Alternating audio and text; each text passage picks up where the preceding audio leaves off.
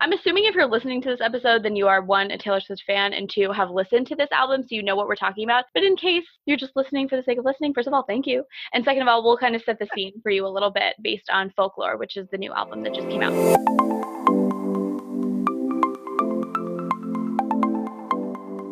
Hello and welcome back to the Her Life Blogcast. Hey, Allie.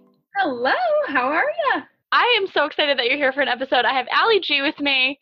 Allie G, how does it feel to be here? I am thrilled. I'm excited. I I don't even know what to say. I've been wanting to do this for so long, and I think we have the perfect topic today. It's going to be too good. I was just going to say that there couldn't be a more perfect time. I feel this isn't your podcast debut, by the way, because you were on the quarantine episode. So if you throw back to the very beginning, that was the first episode, obviously, that we did in quarantine. And since then, Al, we've been going literally every week, which is insane. That's crazy. This was like perfect for your content wise. Like, I feel like this gave you the time to really dedicate it and because it got too crazy like during the school year. There was just too much going on so it wasn't as regular but now it's like what else do we have to live for? It's just the her life podcast no i'm excited it's been fun. Um, i just posted on my story Allie i didn't even tell you this yet i don't think but i reached out to my professor because last week's episode was kind of centered around an article book thing that she introduced me to so i reached out to her and was like hey did this episode because i loved this piece that you put on your syllabus just wanted to share and she was like oh my god can i put this episode on the syllabus for next year and i was like Yep. So I'm like, oh my god, we're so academic. Like I feel so alive. I can't even tell you. So who knows? We could have all kinds of new listeners after that episode. Like who knows? I'm glad you're here. And Taylor Swift is the most academic thing I could think to talk about because there really is a lot to get into, and I'm really excited. It'll oh. be good. Let's dive in out to our her reflections of the week. Every week we go through her reflections, going through the acronym with different things that are going on in our lives. The H is for something we're happy about in this moment, E is for something we're excited about for the future, and R is a recent realization that we might have had. Allie, since you are my guest, I'm going to throw it over to you first. What are you happy about right now? Okay. I'm happy because I am starting to return back to some of the things of my childhood. I started painting again and I've started dancing again. Yeah. And the painting kind of stemmed from a class that I was taking over the summer teaching art to children, and one of the things was to just create a piece of artwork, and I ended up painting um, my dad's garden shop. And so in there, just I just love the process of painting, and I love that you don't know what it's going to end up looking like until you're finished. And so I've just loved that experience, and I'm thinking about starting my own Etsy page, so I'm excited yeah. that. And then dancing, I've just kind of been doing for myself, but I'm thinking of posting some things to social media so I'm happy to be doing those things. I feel good. Absolutely. I think the time for creative outlets is definitely now because even though things are sort of getting back to normal, I think it's more important to like keep flexing those muscles and doing things for ourselves because that's what we had the time to do and I think it's important to keep that going in like our day to day. So, oh, I'm excited for you. And that painting is amazing. I'm sure your family freaked out. Like that is such a nice oh, thing to have now. My brother was like, "How much for it?" And I was like, ah. "So cute. I love but, it. I'm happy for you, Al. That's a great pick." All right, for my happy, I'm just happy because I've had a really productive week. It was kind of a draining week. I was in Arkansas last week, which you guys know the road trip. Um, but it was just a lot of work to get back to because I like didn't check my email for a week, so it was kind of overwhelming. But I want to run through some of the fun things I've been doing this week because it's just I don't know, it's been it feels good when you're like moving, you know. Mm-hmm. So the first thing was three days this week. I went to a PR boot camp. It's run by an agency called AMP3, which I applied to, and they like weren't hiring when I applied, but they were like, "Hey, we're doing this boot camp. If you're interested, it just kind of gives you a rundown of the industry."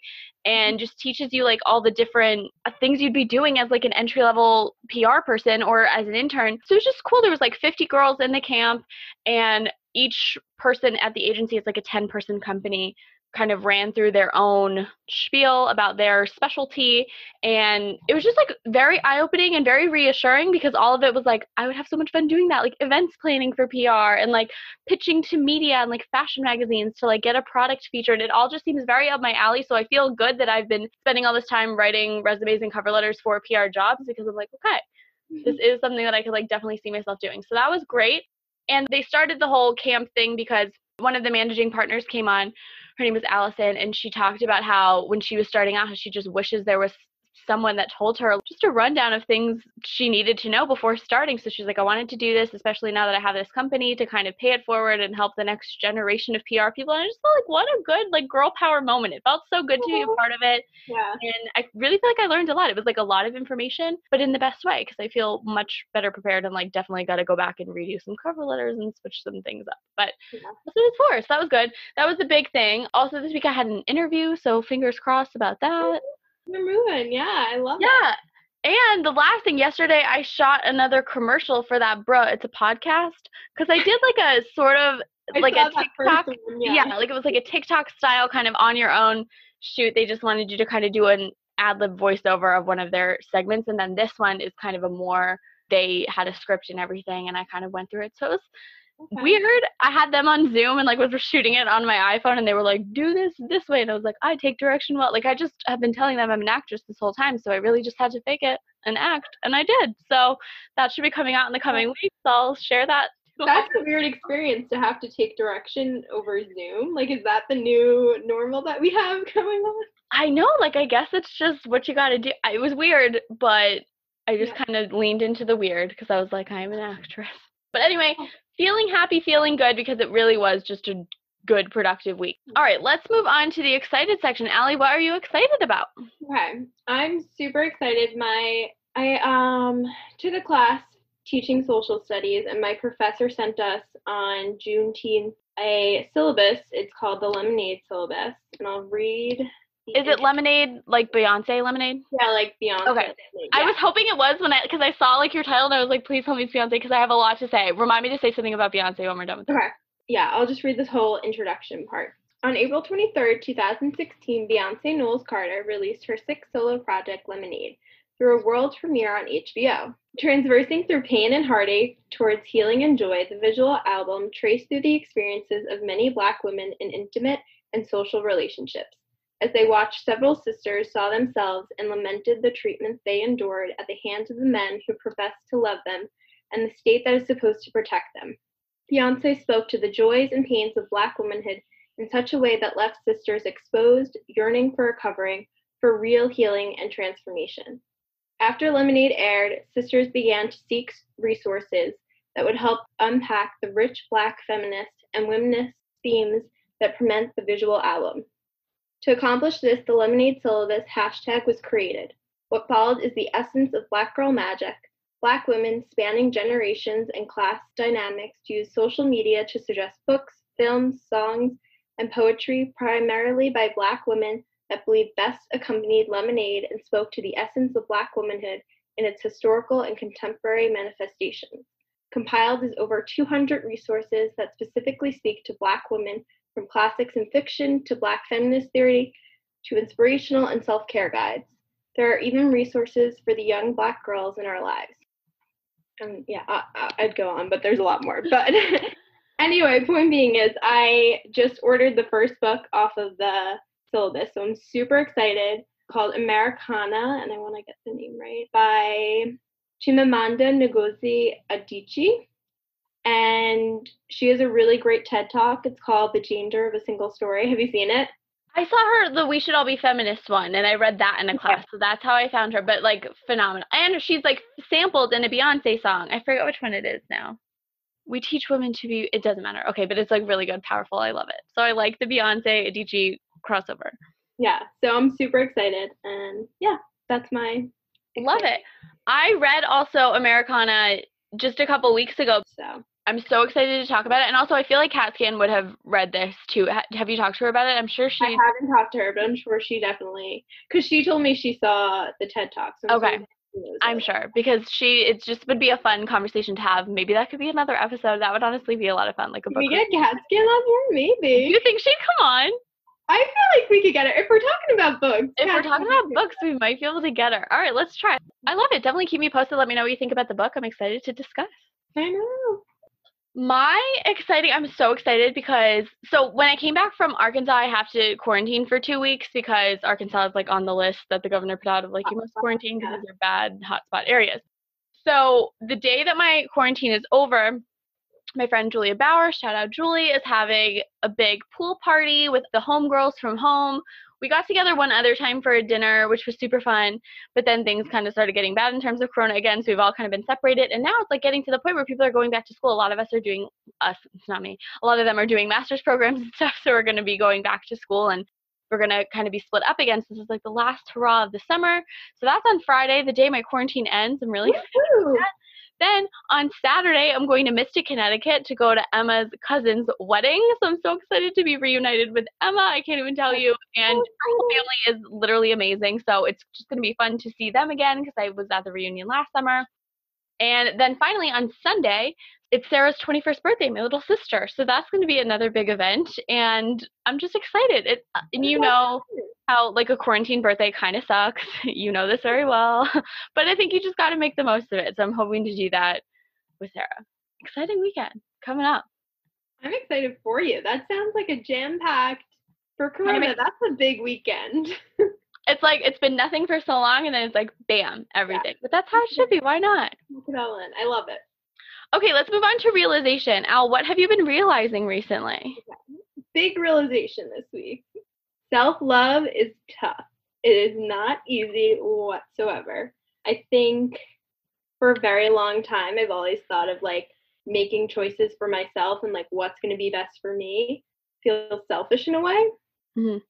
So I think like unlearning that and trying to have this mindset of like you can you can make a choice for you and it doesn't have to come across as selfish. Like it's all right. So I think that was a big realization this week and like just using this time that we have to focus on that and really I don't know, like use it to be okay with making decisions for me. Yeah. Love that. But also, yeah, and I feel like we've talked about this before too, where I think there is such a dichotomy just in like young people's lives and probably old people's lives too, but particularly with like our generation, I think because self care is such a big thing and like a buzzword, and self love is always top of mind, but at the same time, I feel like you have a list of responsibilities and people and things that you have to prioritize. So it's just hard to like strike the balance. But it seems like you're doing a good job. I love you. Self love. I love you. This is so good. I feel like giddy. I'm like not used to having you on this, so it's just like fun and exciting.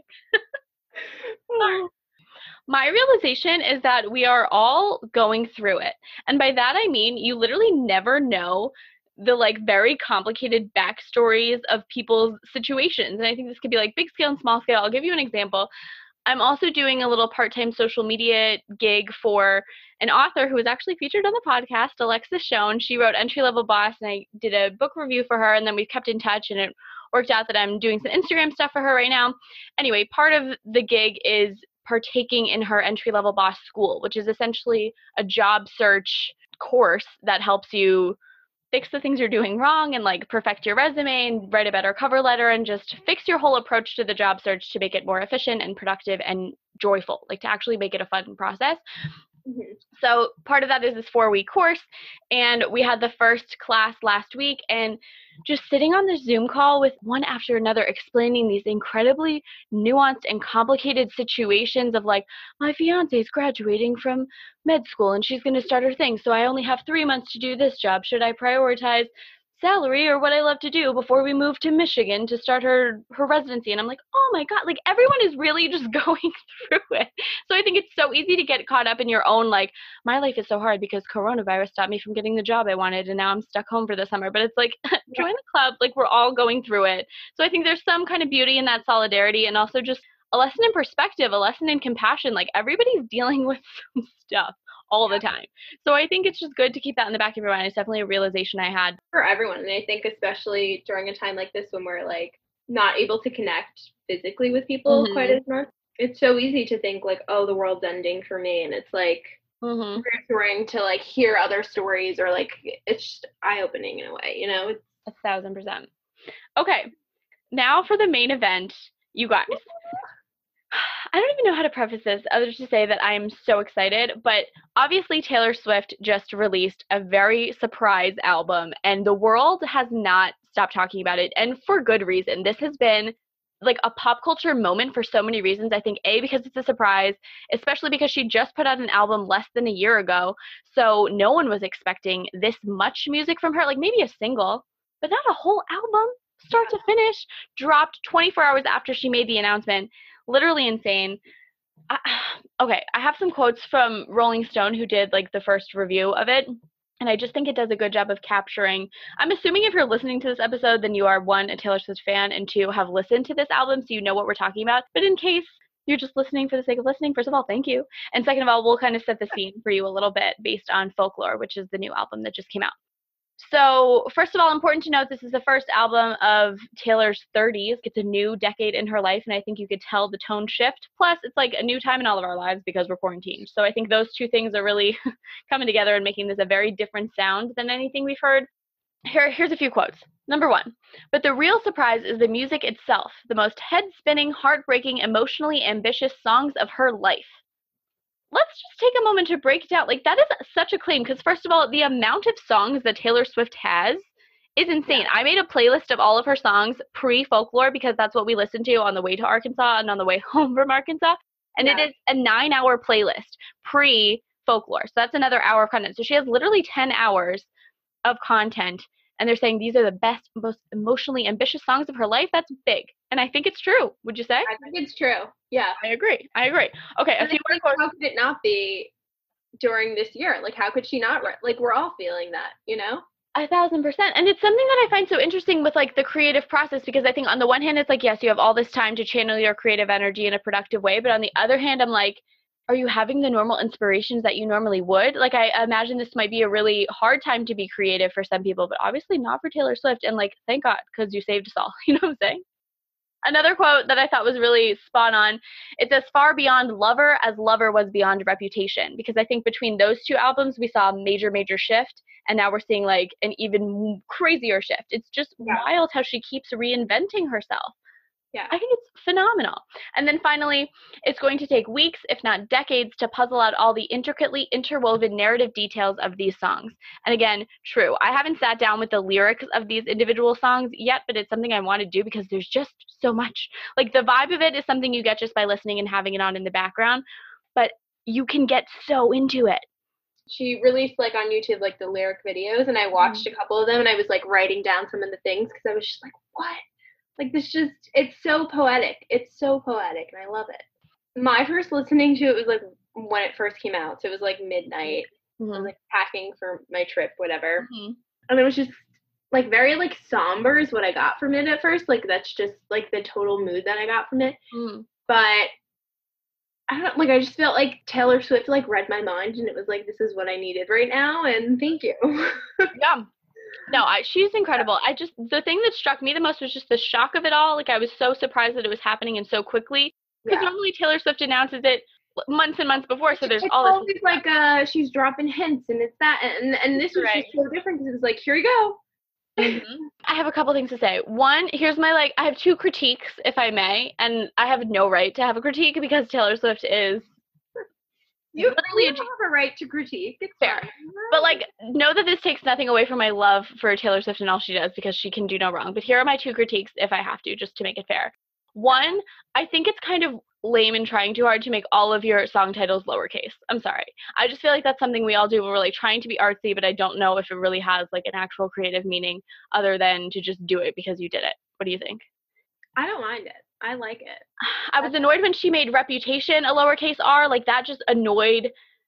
It just like bothered me because her songs weren't like that. I it feel like it works for this one though. I guess like, I think the font that she uses, like I think it just worked for it. I think it went with the tone of it. I don't know why, okay. but I just enjoy it for this. That's fair. Okay, I'll allow it. And I also I think it's important to note that on like half my Spotify playlist, I put all lowercase titles because I think it makes it more cool and artsy. So like, who the hell am I to say that? but it just means that I am Taylor Swift. I love it. No right to say that. My other critique, I'm so not into Taylor Swift saying the F word. That was really shocking. All the cursing, I was like, whoa, who is this? Because it's not just like one, there's multiple, and in one song, it's in the chorus. So she repeats it. Yeah. And I'm like, Taylor, I was I forgot shocked. that. Yeah, that was shocking. I just I could have went without it personally, but again, who am I to tell Taylor Swift how to express herself? Also, like she's in her 30s. Like at this point, she doesn't care. You know, she's like, True. gonna get my point across. This is what I, you know. True. I think we can agree that this is an unfiltered kind of creative expression for her. So if It's also, I believe, her first album that she herself has put out, right? Like she, I actually don't know, pro- you're probably right. I think so, or like she has like the rights to it in some way. I sure. think so because I last summer was all that nonsense with Big Machine and Yeah. the Scooter Braun and like that whole mess of a situation, which was insane. But yeah, I think it's just a good, but definitely like not as mainstream as she normally went. I would say, and we'll mm-hmm. get into that because we're gonna go through literally album by album and like how she kind of has evolved. But what else did I? I want to say something else. Oh yes, okay. And this brings me back to the Beyonce point that I wanted to make. I think folklore is a really great example of something that's like super duper mainstream because let's face it, Taylor Swift is the kind of celebrity that anything she does is going to get a lot of buzz. It's not like an indie crowd, it's not a hipster thing. It is like super duper mainstream just because she is who she is. But on the other hand of that, I think most of the like top 40 stuff that we get now, there isn't much substance to, and maybe that's making too broad of a statement, but I think by and large that's a fair statement to say. We're like, Mhm. the chord progressions aren't interesting the lyrics aren't that interesting they're just catchy songs that people like to sing in like the summer but Yeah. this is so notably different from that because first of all there aren't any like peppy like Yeah. like upbeat songs it's all kind of this more somber vibe which you were noting earlier but Yeah. also there's so much to parse out and like the lyricism is so complex and you can really analyze it like you would a poem and you said that earlier it's like poetry because it is like obviously songs are poetry but this especially so so i just think there's a cool not just like I'm gonna repeat the same thing over and over. Like exactly she's telling a story throughout it, and I think she's evolved. You know, she has gotten more into that storytelling. Totally, totally. And I just think it's cool that it almost like invites more casual listeners into that space of being a critical listener or just like taking it from a more even academic approach and like really breaking it down and getting everything you can out of it. And I don't think there's too many super mainstream artists that we can say this about, with the exception of a Beyonce who puts out Lemonade and it obviously has a ton of popular success, but also has that like deep cultural capital of representing so much more than the visual album itself. So I think that's a comparison we might draw. And I'm sure there's some Beyonce fans who are like Taylor Swift is nothing compared to Beyonce, but like Yeah. and obviously like Beyonce stands for like bigger, more important things in some regards. But I'm just saying I think there's very few people that we could point to and be like, they're doing this thing of being a superstar, but also giving us stuff to really analyze and like take our time with. Maybe Kendrick Lamar is the only other example. I feel like boys like Kendrick Lamar would be like his lyricism is great. I'm not that big of a fan, so I really don't know. I don't really know. I can't speak on it, but Me either. Okay. Maybe.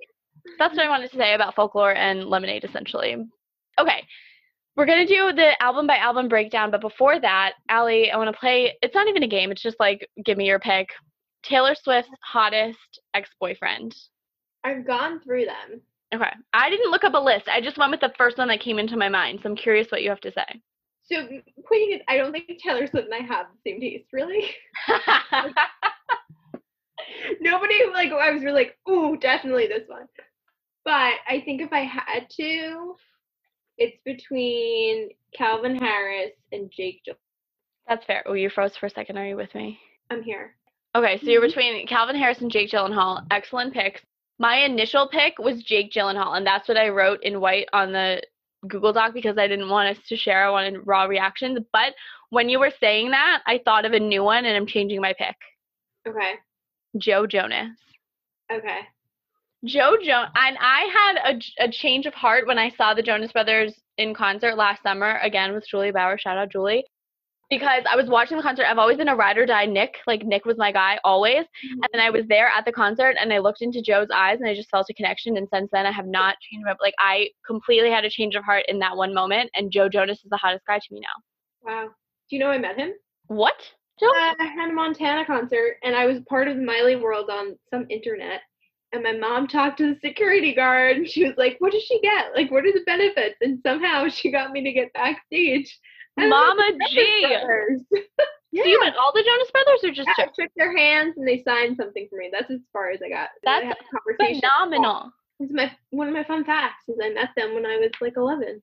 that's a great fun fact. Yeah, and they weren't even like they were opening for Hannah Montana, so they weren't even like the Jonas Brothers yet. You got them before they were the Jonas Brothers. Yeah. Well, I wanted to say something else about Joe Jonas because I don't know if you caught in the one song, I think it's Invisible String. That one quite as much. There's a line in it that was like, the color of the axe that I grind with my exes or something. Now I send their babies presents. And I read this article about how the only ex of hers to have a baby is Joe Jonas, who just had a baby with Sophie That's Turner. awesome. Yeah. And they named her Willa, which I think is so cute. But anyway, what But a that's funny because they just had her like a day after this came out, right? So this is like of the moment yeah. Taylor Swift's thoughts. So anyway, Joe Jonas, super hot. Jake Gyllenhaal's got to be up there though. I'm with you on that one. But still, again, not like the hottest people in Hollywood. I would agree. A star-studded list, but not the hottest list. I also think we can throw in Taylor Lautner. That was like a Yeah. thing, but For the time that they were together, I'd say yes, but like agreed. look at them, I'm like, eh. I totally agree. I think that's a fair way to put it. at the time I was like, oh, Joe Jonas, but now I'm like, eh. See, I'm gonna disagree with you there. I think Joe Jonas is at his peak, like sexiness now. I don't think he's hot. I don't think he's cute. I think he's a sexy guy. I still think I'd go Nick though. I get a smarmy vibe from Nick sometimes. Hmm. It kills me to say that. Anyway, okay. All right, good picks though. Let's begin now with Taylor Swift's first studio album, self-titled Taylor Swift. It came out in October of 2006. Her debut single was Tim McGraw, obviously a classic. She put out with Big Machine Records again back in 2006. It made top 10 of the country charts. She really like came out with a bang. And then her follow-up single was Teardrops on My Guitar. And I remember this because I watched her E True Hollywood Story like 12,000 times when I was little. This was like a big, risky kind of move because they were two slow songs in a row. And they were like, don't you want to put out our song or like one of the upbeat kind of songs to show people that you can have like a fun track? And she was Mhm. like, no, no, no. These two are the best. This is what I want to start with. And made this creative decision as a 16 year old. Yeah. And look at her now. I feel like Teardrops on My Guitar, Banger. I didn't even know who that was by, but I remember listening to it on the radio again and again. And like, I love that song as a little kid. And then years later, I realized that it was her. And I was like, oh my God. so good. Oh. Yeah. Allie, what would you say is your favorite song from Taylor Swift album? We're gonna go through this with every album just to give the listeners a sneak preview. But what would you Um, say for album number one? I'd say Our Song. A classic. I love. I just it's so upbeat. It's such a like feel good and I like I have like distinct memories of me like singing and like dancing to the song in the mirror. And like I just think it's cute. Like the idea of like somebody's song being like all the little moments that they share together, like So the door slamming, like talking on the phone. Like it's just cute. I love it. It's just it, you can't not be happy when you're listening to that song. Like that is a mood booster. I love it. Yeah. Still a cherished song among Taylor fans and just like music fans. Let's be real. My favorite I picked, and also it's impossible to pick favorite songs from these albums because so many of them No, have it was so many great ones. really hard. But I went for this one, should have said no. Because I think that's such a fun and edgy song. I think it had the same energy of her picture to burn kind of moment of like, screw you, you did me wrong and you're gonna regret it. And now look at her. There's no better revenge than like that level of stardom. I can't even imagine how good she feels. That's all I want for myself, really. I think this is a good example. Should have said no is a good example of her taking like real pain and making an anthem to help other girls through the movement. And if there's anything that Taylor Swift does well, it is that. Wouldn't you say? Yeah, I agree. I think you said something along the lines of like she just she's writing to us and for Mhm. herself, right? You said. Totally. Totally. What would you how would you describe the overall feel of this first album, Taylor Swift? The first like word that comes to mind is innocence. Because Mm. I think like think back to like when she's writing it. Like I think some of these songs she wrote, she was like 13 years old. Yeah. Like that's crazy to me. Insane. And like she was able to produce an out like what? it's She's crazy. 22. I can't even fathom trying to write like a song. It's insane to me. So I think that and then just yeah, I don't know. It's just like simple little love stories. I don't know. Yeah. Like it's very cutesy and like the country vibe definitely was speaking to me at the time. Like I think I grew up kind of listening to that. Like I was my mom was very into like nineties country music and like the Shania Twains and Jo Dee Shania Messinas was of the world. First concert, so I, Yes. I think that's probably where all my country kind of. Yeah, so I think that's kind of where we like led into of like transitioning from like our mom's music to our music and Taylor Swift kind of was the gap. So I think that's a cool transition point. Um but yeah, I agree with everything you said. I think you, we see how like strong of a storyteller she is even from like very young age. Okay, let's move on. Fearless is album number 2. This came out in November of 2008. let's just kick it right off. What's your favorite song from Fearless? Oh, the best day. Yeah. Okay. Good. I think that one's so sweet, and I love it because if you're a Taylor Swift fan, you know it's about like just her and her mom, and like her mom picking her up from school and going like window shopping or whatever, and just her mom being her best friend. And I think as like a tween or a teen, like that's kind of the time where you're like rebelling against your parents, and like a lot of girls are like embarrassed or like they don't want anything to do with their mom, and like I never really felt that way growing up. I mean, like I've had like tips or whatever, but like for the most part, my mom's my best friend. Yeah. Um, it was just like so nice to have a song out there that was like, hey, it's okay to like have your mom be your best friend, and it was endearing. So that's always been my like top on that list. Yeah, I agree. That's just a cute song. I remember listen like my memory with this song comes later, like when I was in college, really missing my mom and wishing we could just like go shopping for the day and like the song would come on shuffle and I'd be like destroyed because she just nails that relationship so well, like in just its description and you have had all those experiences with your mom and it's just really beautiful. Good pick, good pick. Mm-hmm. I'm gonna go Love Story for my favorite track from this album because it's such a classic. Yeah. And the music video, I think something we could really get into are how good her music videos and how like iconic those have become. This Yeah. was obviously the Romeo and Juliet kind of vibe. They had the whole dance. And I love that like that's something that sticks with her. Like she performs that at every show. It's such a classic Taylor Swift song. I want to go through a couple honorable mentions from this album because again there are so many. Hey Stephen. There's no better crush worthy song than Hey Stephen. Like that'll make you fall in love with just about anybody. I love the vibe. Forever and Always, the iconic breakup track post Joe Jonas. So good. and obviously Fearless, the, the title track. Kissing in the Rain. God. I also thought like I loved 15 as well. Yeah. Like, yeah. It was good to have that in the back of my mind before even going into high school. Yeah. Because I think like so easily like you or let like the innocence in you like fall for someone. And I think like that kind of like was like, hey, She warned us. it's the first guy you see, you know. She was like the big sister kind of figure of like, hey, hey, hey, this is exciting, but don't get ahead of yourselves, girls. And like that's a cool relationship to have with your favorite artist. Yeah? Yeah. Also have to discuss Yeah. because I went to the concert for Fearless. Yes. Tell me everything. it was for my 12th birthday. I got like tickets. I went with my mom and my friend Victoria. And I remember the one thing that like stands out to me is like she did a lot of hair flips. Like that was her thing. Mm-hmm. And I remember my mom being like, What, what is she doing? and I was like, It's fine, she's fine. Like but, I mean that that sticks out to me. And then I remember her just being like amazed that so many people were singing her songs. Like I saw her at Madison Square Garden. Like that was like her first like big moment of like Mhm. breaking out and like having people like come Yeah. to see her. Like so cool. cool memory to have that like she was so young and I just remember her face of like just being like, What? Like, You're Yeah. all here to see me. It must be insane. Like I just can't imagine to like witness somebody's dreams coming true in the way that we did because we really did it. In so many ways, it feels like we grew up with her because we did. So it's Yeah. just very cool to like grow up just a few steps behind her. And we're gonna talk about that too because I feel like we're a couple albums behind her, kind of. So Yeah. it's like we're relating with things that happened. Anyway, we'll get into it. Yeah.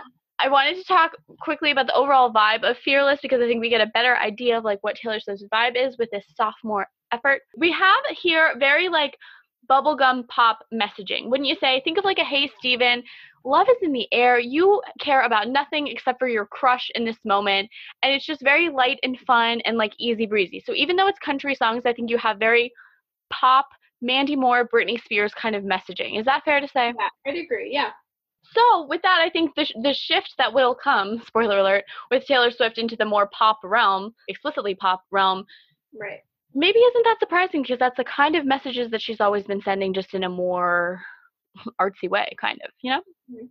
Another thing I wanted to mention with this album specifically, and Allie mentioned it earlier, I feel like Taylor Swift writes for two people and two people only. One, herself, like she writes as a cathartic experience for whatever she's going through, and that's what makes it so authentic and real as a listener. But she's also writing for that listener, but that one specific listener. I think she always has like one girl in mind who this might help one day. And now think of like the masses of people that have experienced similar things and are helped by her music and just feel so seen and heard because of these albums that she puts out. So I think this is the first time we're really seeing that where like girls are listening and being like, I feel this in my soul. This is where we start seeing those actual relationships with fans evolving in big ways. And you can yeah. speak to that with your concert experience. I love the way that you like phrase that where it's like she's not writing this for anybody else. Like she's writing this for herself in a cathartic way and she's writing it to us, you know? Yeah. It's, beautiful. It's like a little love letter all of us. And I, I don't know. Yeah, totally. Okay, number three, Speak Now, October 2010. What would you say is your favorite track? This one I have uh, Never Grow Up. Again, another like emotional one. Family. Yeah. I put this in like a video montage for my brother when he was leaving for college and like it was the first time I saw him like kind of tear up a little. And because it's like such a big moment when you're like leaving home for the first time, and totally. I was like going into high school, he was going away to college, and it, it over. I don't know, it's just such a big moment. It's like the household was never going to be the same. It never was going to be like three kids growing up, you know. Mm-hmm. So I, I always love that one. I think it's fun. It's like don't forget like where you came from and like yeah. it's gonna it's scarier than I thought it would be. Like all you want to do for the longest time is grow up and then all of a sudden you get there and you're like, whoa, wait a minute. totally. No, totally. It's a great song. Yeah. I love some of those that aren't though the that are like hidden in the album, you know, where it's like, mm. ooh, and like the ones where it's like only the true fans will know this. Like if she plays it at a show and like the ones singing along are like the true fans who like worship the album as a whole, not just the songs that mm-hmm. are top 40 sensations. I'm totally with you. My favorite from Speak Now, I think, is The Story of Us. I think that's such a mm-hmm. fun song. This one's hitting me. oh, good. It's just like fun. And I think it really, just, again, like goes through the whole narrative of a relationship in a really unique way. She puts a cool lens on it. I remember this is like so embarrassing, but I remember so vividly. I was in study hall. It was probably like the seventh grade because I'm trying to trace back like when I would have been in seventh grade when this came out. So I remember sitting in a study hall, like what room it was, and listening to my headphones and like thinking I was so cool. The story of us is on, and I hear the lyric, I never heard silence quite this loud and I just thought I was like, this is art. This is poetry. Like it spoke to my soul. I like wrote it in my planner. I was like, this yeah. is the lyric. I almost wrote that right like down because I was listening today. I was like, ooh. It's a good that. lyric. Like I feel it still in my soul, and I just think, oh my god! So I had to put that in. I wrote in this thing, damn, this is poetry in italics. Like that's the feeling that it gives me. I love it so much. I think this album as a whole is one that has more of like a concept of it as an album. You know what I'm saying? Like I think every song kind of feeds into it and she tells a whole story because this is the album that had Mine on it. Mine is a good storytelling song of picturing her life and in the music video she has her little blonde kids running around and it's so cute. I don't know, I just think the whole album as a whole because then you have like the Never Grow Up one. It all just kind of feeds into this try, like Speak Now, that song itself. Like that just doesn't seem like her in any way. Like to be the one that like does the like I loved it when it came out and I like jammed to it hardcore, but I was like, wait, yeah. this doesn't seem like the one that would be the one. And like I guess she admits it in the song itself. She's like, I'm not the one to break up a white fair occasion or something like yeah. that. But this I remember also from the E True Hollywood story. A little fun fact about the song: okay. she had a dream that she like crashed a wedding and broke it up, and then that's what inspired this song. So she yeah, okay thinking so that like makes a little bit more sense where like she wouldn't actually do this it was just like a dream that she turned into a song. But also i think it speaks to the fact that like we all have that little piece of us. I don't know if you're in love with someone who like is otherwise entang- i was gonna say entangled.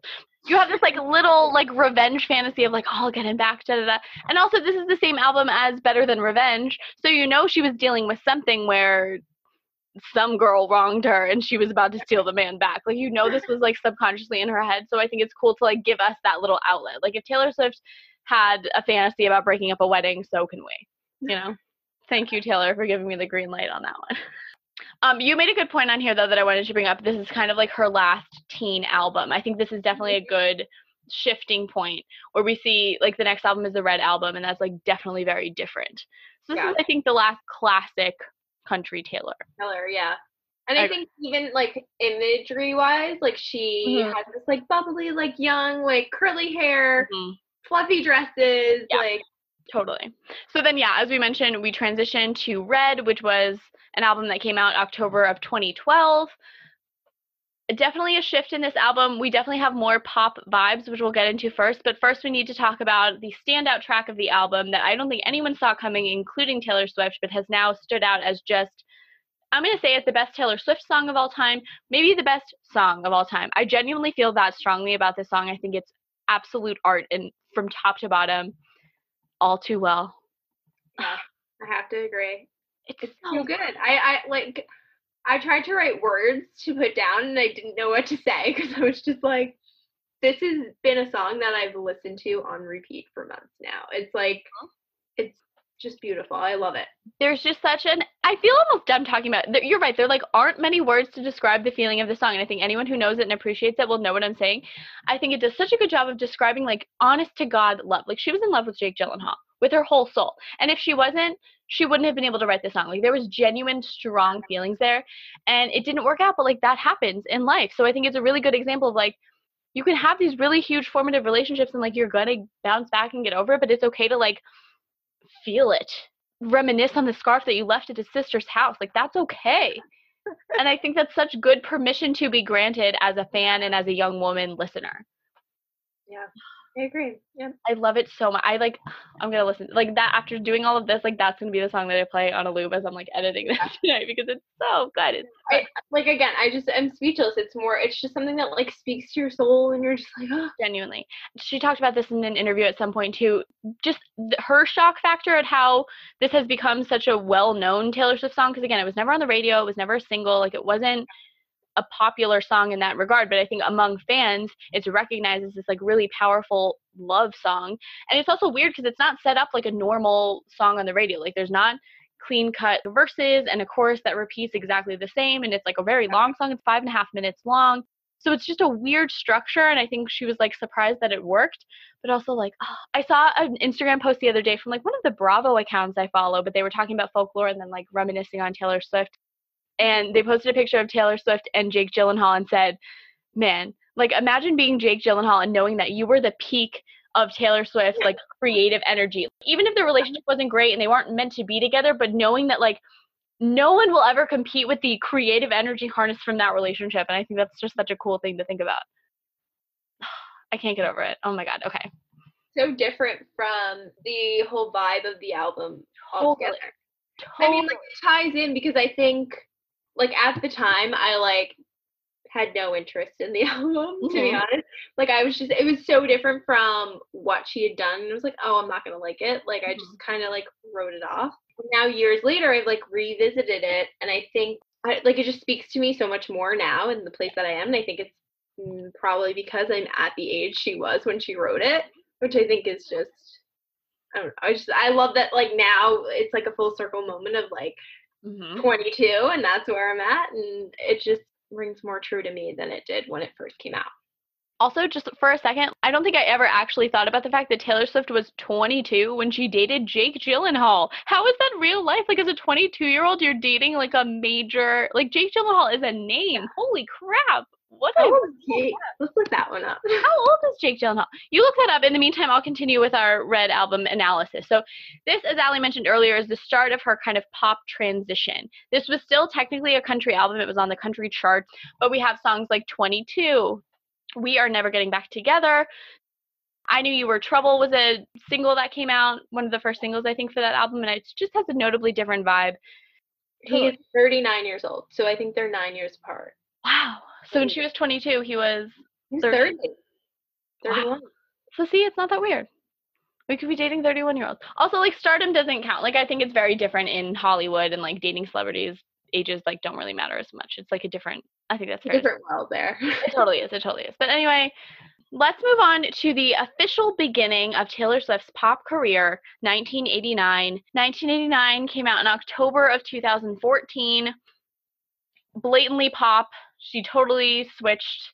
I remember her saying in an interview once, she's like, people aren't surprised that I'm switching to pop. People are surprised I'm being honest about it. Like, I think people expected her to just keep the country label and do this pop kind of crossover thing, but instead she was like, this is what my soul's telling me to do Yeah.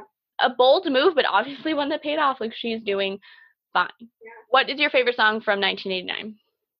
My favorite is This Love. Um, I think it. Choice. Yeah, I don't know. I just think it's like very catchy, and I think it rings true. Like it's like this love is good, this love is bad, this love came back to me. Like it's just. Yeah. I don't know. I think it speaks true to what love can be. It can be this really wonderful experience, or it could be really painful in ways, and. I don't know, I just love it. Yeah. Great song. Great song. Um, First of all, it's very difficult to choose one song because there are so many. We could easily have done an episode per album. Easily. This could have been a whole series and maybe something to revisit. Like, I wouldn't be that mad at that because there's a lot of content here. Yeah.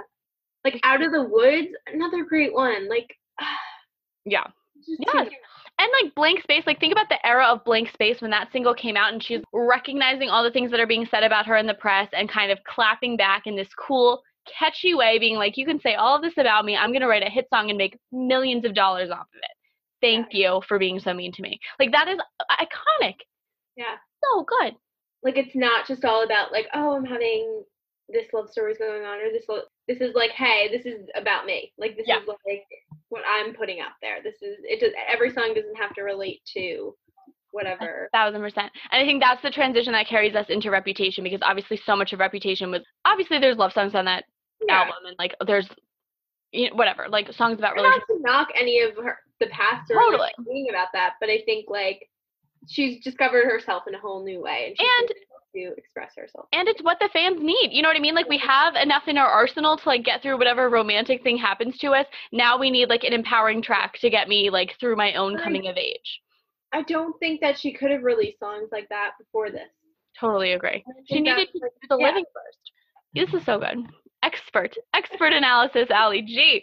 Okay, my favorite that I picked from 1989 is Style. I just think that's such a fun and sexy song. I'm gonna say it. I think it's very sexy. It's a good like strut song. This is on all my strut playlists Mhm. to like walk like you own the freaking place. Oh yeah. Very empowering to me. But again, I think a shift because it's like Taylor Swift wasn't putting out sexy songs before this. You know what I'm saying? Yeah, no. Like she wasn't. We get more of that on Reputation with like more, and we'll talk about it. We'll talk about it. But like this is the first kind of like, dun, dun, like think about that intro music. Like she is like driving her car to her man's house, and it's Harry Styles, and she does not give an f what you think about it. I Like love the play with words there. Like we never go out of style. Like she is a genius. I stand by it. Love style, love Taylor. I'm gonna throw out another honorable mention for this one. You are in love. What a great love song. I think this is on if I had a list and I don't have a list, maybe I should make one of like top ten love songs of my life. And also like like they're not my love songs. Like I haven't lived yet. But you know what I'm saying? Like songs like speak to me that I'm like, oh, this must be what it's like to be like super duper in love. This is definitely one of them. I think it's so I don't know, again, it's just like taking those very simple moments, drawing them out and like teaching us what it means to feel love. It's so beautiful. I just love that song. I think it's so great. There's obviously a ton of other bangers on that track, but yeah, I wanted to mention one more. Welcome to New York. yes. I remember because I was like commuting back and forth like the summer before because this came out I think in October. Mhm. But like after that, like I played that over and over. I was like, yes, like New York energy is where I need to be. Like it has been waiting for me, and I'm gonna go out there and take it by storm. And Yeah. And also when she starts to get I don't want to say political because it's not, but like she this is where she starts her LGBTQ allyship because there's a line in there that's like girls and girls and boys and boys and I remember Yeah, that I being a little bit like, oh my god. But you know what I mean? This so she's like planting the seeds of the woman and the activist that she would become. I wanted to talk a little bit about my concert experience with the 1989 tour and also talk a little bit about that tour because I think it was another like big shift for her. But I saw it with again Julia Bauer, shout out Julie, at Lincoln Financial Field, which is the Eagle Stadium in Philly. It's the same place we went and saw the Reputation Stadium tour. I just remember being blown away by the show that she puts on, and I'm sure you could speak to this too. Hair flips and all. This girl can rock out a stadium. Like she really just puts on a performance. And also, I'm gonna say it, another critique because Taylor can take it. Like Taylor Swift can't dance. Like she doesn't have what the I've rhythm. seen, like on TV wise or like performances, like it's better when you don't try to. That's what I'm saying. Like she just doesn't. She's not a natural born dancer, and that's okay. She doesn't need to be. But the fact that she's still making the choreography work and it's still such a phenomenal performance, just from like everything from like the stages and the the lighting and everything is just such a phenomenal performance that it like you don't even notice that she can't dance and it takes moments like awkward award show to like understand that she really is a terrible dancer but still she rises above it's phenomenal i just think she's incredible but really put on a show it was absolutely phenomenal can't say enough good things but also important to note this was the tour where she had the surprise guests at every stop on the tour where like there was that one song that they would come out and it was just like a, a big like hype thing. Bad Blood, the video that she had like the whole crew of them, right? Exactly. I forgot she had that like really strong like girl crew that yeah. yeah. So I think this is where we really start to see the magnificent star power that she has. You know what I mean? Where first of all she has all these celebrity best friends and then this wider celebrity network of like Ellen DeGeneres, Kobe Bryant because she just sent one of her cardigans to his daughter and it was just like beautiful and they did this big like emotional thing but like from all different realms of pop culture she has these like mega mega mega stars coming to her show just to do a little cameo in the middle of her set like that's yeah. next level you know what i mean so we're really seeing like sh- this girl's gonna be around for a while she has magnetic star power. It's yeah. incredible to watch. Plus i looked this up um, the 1989 world tour grossed 258.7 million dollars. That's insane. Wow. For one tour. One more thing about 1989 before we get into the newer albums. I think we're definitely like past the red stage of our lives if we're like tracking our lives based on the albums because 22 we had that moment. But now i feel like we're phasing into the 1989 moment where it's like taking on a new city or having like a super formative romantic relationship in your life like i feel like we're experiencing the things that she talks about in 1989 now more mm-hmm. and that just like feels very cool Taylor? i feel like i'm still in red though that, that's Maybe I feel like I graduate. It's like we're done with that. Like I need to move on to the 1989. I need to like cut my hair and like change my life. Yeah, that's how I'm feeling. anyway, okay, let's move on to Reputation. I have so many things to say about Reputation. I do not know if this is a hot take because I got into an argument with my sister on the way to Arkansas actually because a song from Reputation came on our shuffle and she was like, "Yeah, kind of a flop from Taylor. Like this album just didn't really do it for me." And I was like what? Well, no, I think again it's a similar feeling to like when Red came out. Okay. Okay. It's like, oh, this is really, really different. I need. I'm just gonna write it off. okay.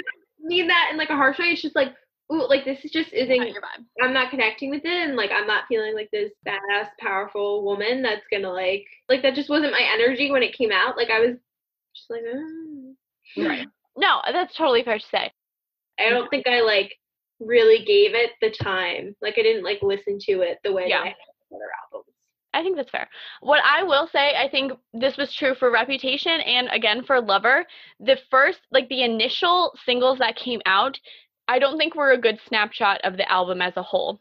Those I think are the weirdest on the album, and the rest are kind of more on par with what we think of when we think Taylor Swift, where there's nice love, like Gorgeous is a great, very like on the nose Taylor Swift song. It's like you have a Lively's daughter that does that like beginning.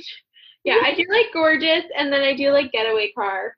Oh, and New Year New Year's Day. That was my favorite. That's your favorite. But I'm saying that's a great song. I think it's a good pick. My favorite, I would say, from the album is King of My Heart. I think that's my favorite.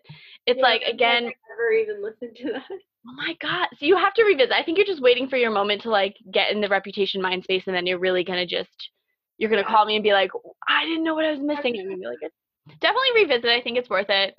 But yeah, I think there's a ton of bangers all around. Gorgeous is great. Getaway car you mentioned. Don't blame me. Great. I also love. Girl, I also loved because I went to this stadium tour too, which I mentioned again at the Eagle Stadium with Julie literally the old Taylor is dead. Like this was a very different vibe. She's still putting on a phenomenal show. I was like, oh, she's dead. No, she's dead. It was good. It's a rebirth it's new, it's exciting, it's what you need. I think what I've taken away from this is I'm not really great with change. Callie likes things to say. That's fair.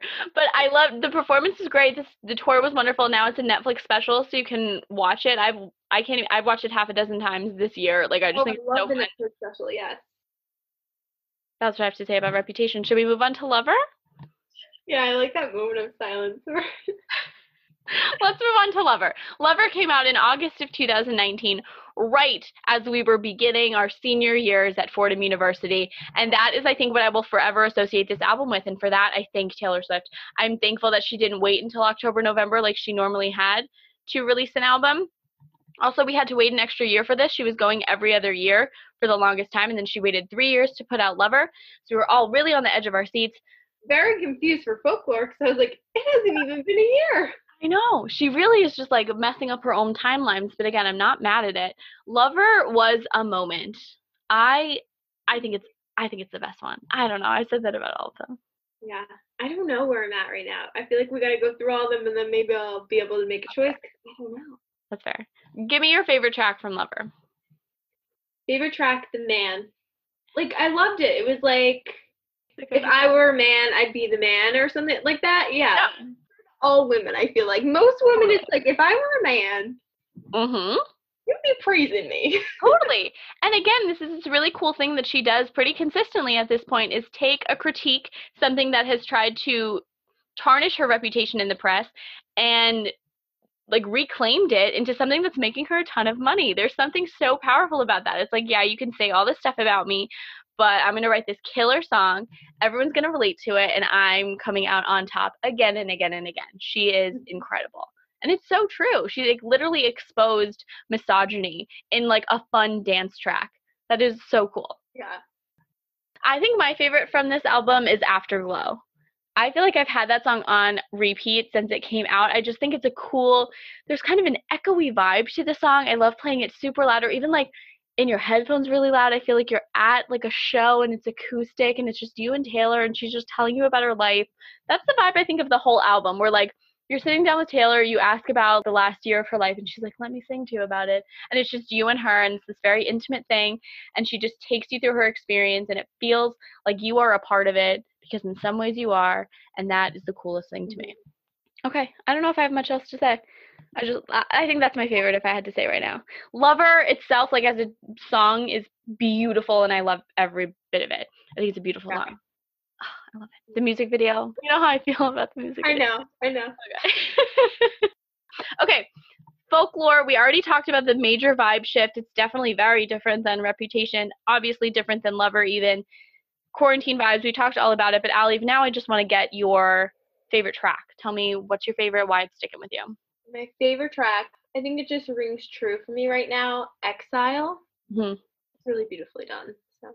We love a good duet. She always has a couple like banger duets. Um, my favorite from folklore is August. And I don't really have a good reason why, except for that I just on my first like run through of the album, that was the one that I kept wanting to go back to. I just think it has a more light-hearted vibe than the rest of them, but still the messaging is sad. you can really get into it. And we said that before. Like, if you take the time to really do it, which I really just haven't sat with it enough because it just came out. Like when we're recording, it hasn't even been out a week. Like I haven't really parsed out the lyrics like I would like to but that's what the rest of quarantine is for. Love the album. I'm excited to dive deeper into it than we already have. But any final notes on Taylor Swift? I will return to Reputation for the sake of you and you only, I think. That's literally was going to be mine. Like, my one takeaway is to make it my mission for you to revisit Reputation and to just allow yourself to feel it it might be the energy that I need, but I'm not ready for. That's what I was gonna say. You got to take your time, live in the folklore bubble for another week or so, and then just immerse yourself into the reputation energy. Because I think I wrote on my Instagram story the other day when I was like reflecting on Taylor Swift, and I said the reputation album forever in my mind will be the feeling of wearing power boots to class for the first time. Me and Emma have like a million pairs of them. They're like an ankle boot with a little heel and you're like clacking on the thing, but they're easy to walk in. Anyway, power boots are the move always, but I was always so intimidated to wear a heel to class. Specifically, I don't know, like wearing to the city was one thing, but like to wear them to class was like demanding a certain level of attention that I don't know if I was comfortable with. Now, give me more. I'd wear a stiletto to class. You know what I'm saying? But I think at that time, it was for me, it was a symbolic moment of like I'm wearing my power boots. I'm like harnessing my reputation moment, and I don't care what anyone thinks, even though I do still care what people think. But I'm getting out of that. You know what I'm saying? That's again connects back to my realization. Doing it for yourself. Who cares exactly. what anybody else does? So Exactly. What a good full circle way to wrap up the episode. Allie G, genuinely, thank you so much for doing this. I'm glad we got you on an episode. I'm sure there are many more to come because this honestly might have to be a two-parter. We, we really I don't know. drag it out. if you like what you're hearing, please be sure to follow us on Spotify or subscribe wherever you listen to podcasts. Also, if you feel so inclined to do a rate and re- review situation, we would very much appreciate. You can also find us on Instagram for more content at her.blog.life. And you can find blog posts at herbloglife.online. We're getting better at posting more blog posts, so just stay with us on that. For behind the scenes videos of previous recordings, you can just search Rachel Malak on YouTube and you'll find our YouTube channel with all the previous episodes with a little bit of bonus content on there as well. That's all I got. As always, thank you for listening. Allie, thank you for joining. This has been so fun. Yeah. Thank you for listening. I'm Rachel Malak. This has been the Her Life Blogcast.